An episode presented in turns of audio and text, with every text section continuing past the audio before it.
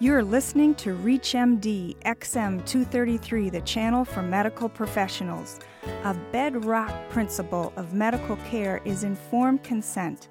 So, why do healthcare professionals continue to slip on the banana peel of failing to properly obtain informed consent in clinical practice? Welcome to the Clinicians Roundtable. I'm Susan Dolan, your host, and with me today is attorney Joseph T. Monahan. Mr. Monahan is the co-founder of the law firm Monahan and Cohen in Chicago. He teaches at Loyola Law School and represents healthcare professionals, hospitals, and social service agencies. His many areas of expertise include informed consent and risk management. Joseph Monahan, welcome to the Clinicians Roundtable. Thank you, Susan. It's a pleasure to be here. Give us a refresher course. What's the history of informed consent? The history of informed consent goes back way in early jurisprudence. In the early 1700s, the notion of a doctor treating somebody without getting their written and informed consent was actually seen as a battery, an unlawful touching.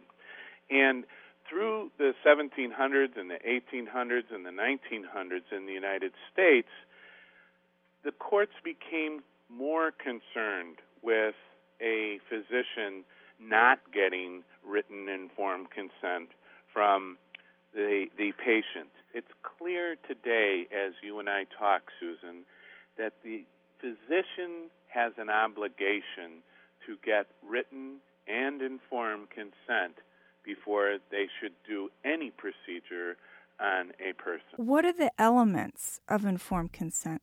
There are really four main elements of informed consent.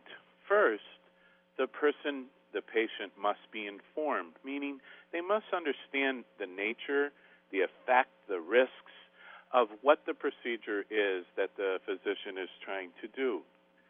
Second, the informed consent must be knowing, that the person has to have the cognitive process and be able to understand that the information provided and engage in some type of rational decision about whether or not to accept the treatment.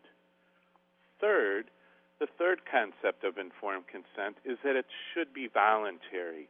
The consent must be voluntary. It must be a choice that's not affected by undue influence by either the physician, him or herself, family members, clergy, or somebody else. And finally, the fourth element is that the person, the patient, must be able to communicate this decision intelligently. So those four elements are informed, knowing, voluntary, and the ability to communicate it. And any special advice in terms of documenting those elements in the medical record? I think it's clear that when we go into a hospital today, for example, for procedures that are involved with high risk, hospitals go out of their way today to show videotapes, to give written information about the procedure, and have the person actually sign off on it. For physicians in their offices, that same standard should be applied in that you should at least, at a minimum, document that you had an informed consent discussion with the patient, that you believe that they understand what the proposed procedure are, and that they consented it. You can have implied consent, but as a lawyer, Susan, I have to tell you, I always would rather that it be expressed and in writing. If the general rule is that everyone is competent unless a court rules otherwise, what are the exceptions? Let me just clarify that everyone in most states over the age of 18 is going to be viewed as competent.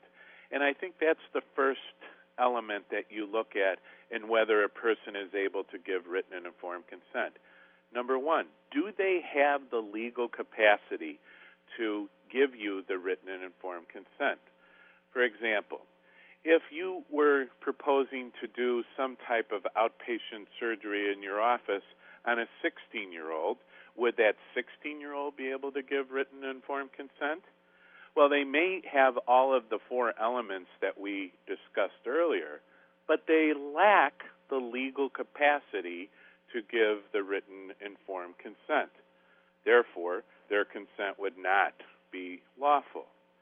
However, if you have a 19 or a 20 or a 39 year old person who is developmentally disabled, who doesn't know or doesn't understand, they would lack the clinical capacity to provide written and informed consent, even though they may have the legal capacity.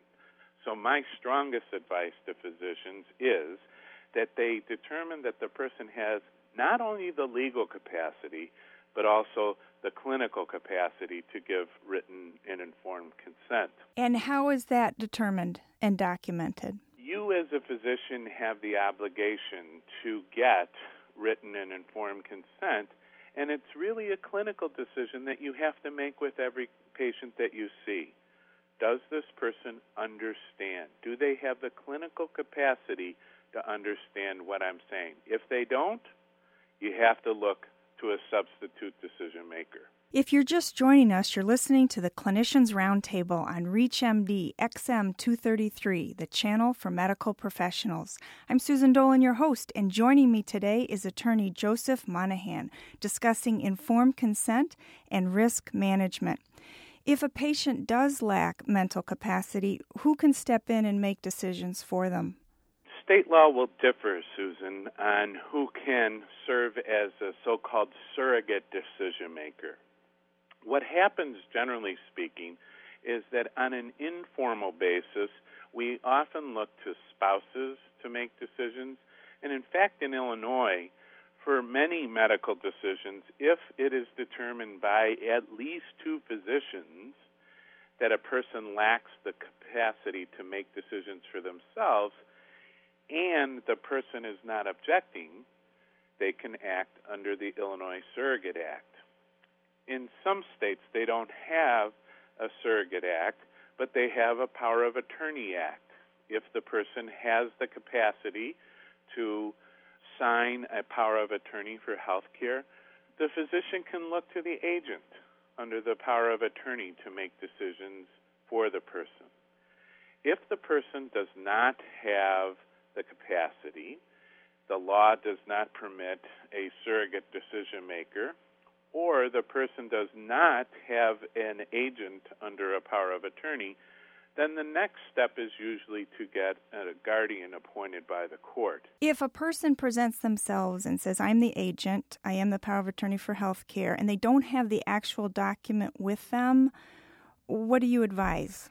It depends upon the circumstances. If this is a patient that you've worked with before and you know the family, then there's less risk involved. However, if the person is somebody new, there's a very risky procedure that the person, the patient who the procedure is going to be done on, is not exactly competent and doesn't even recognize the person, then I would be very, very hesitant to take it without the document. You are held to a reasonable standard, and it would be reasonable to ask the person to bring the signed document in. Depending on the risk of the surgery or the procedure that you're going to do, and if there's any del- uh, risk and delay, I would take all of those factors into consideration before I would do anything on the thought that the person has a power of attorney. And what if they have a power of attorney for healthcare document from another state? The good news of powers of attorney from other states is if they are executed or or signed properly in one state, most of them, if not all of them, the intent of the law is that they be recognized by other states the law which established the Power of Attorney Act um, was in 1990. It was called the Patient Self Determination Act of 1990. And the United States Congress saw fit to make certain that the powers of attorney were done in every state. So, this is one area of medical care where you see pretty much the same standard throughout the country. Are there any particular cases that come to mind that highlight informed consent pitfalls for medical professionals? Again, on the line of whether it be for infants, uh, young people, teenagers and old people, I can think of examples every time. You start with the notion that a person has to give informed consent, and you have to get the person who's legally able to give informed consent. Today, with so many of our blended families, we have grandmothers and grandfathers taking care of children.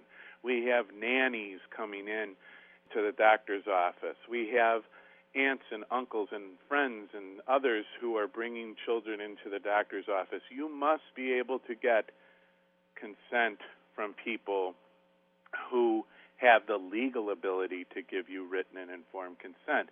Because when something goes wrong, they will look back and say, Who gave you the authority, doctor, to take that action? The same thing with teenagers and as it relates to some of the more controversial areas like birth control. Who does have the right to give written and informed consent for teenagers as it relates to birth control? What happens when you have parents who are divorced or separated? Who has the legal authority to provide the written and informed consent? And so, all along the way for minors, you want to be absolutely certain that you have the proper person signing off on the treatment that you are providing.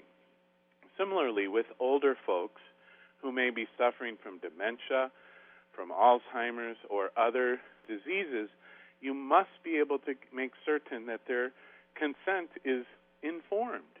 If not, then you should be looking for substitute decision makers. What if a patient doesn't want to be informed? Just do the procedure, they say. The problem with just doing the procedure without outlining the exact risks and benefits of the treatment is again, everything is fine when there's no problem. Physicians only run into difficulties when something goes amiss. And then it's a retroactive active look at what happened. And the person would say, Well, doctor, you didn't tell me that. It is not a defense for the doctor to say, well, you didn't want to know. The defense for the doctor is, I provided this information, it was clear, it was in writing, and here's your signature. The failure to get written and informed consent is going to be a difficulty for you, doctor, if you don't get it. I want to thank our guest, Joseph Monahan. I'm Susan Dolan. You've been listening to the Clinicians Roundtable on ReachMD XM 233, the channel for medical professionals. For comments and questions, send your email to xm at reachmd.com. Thank you for listening.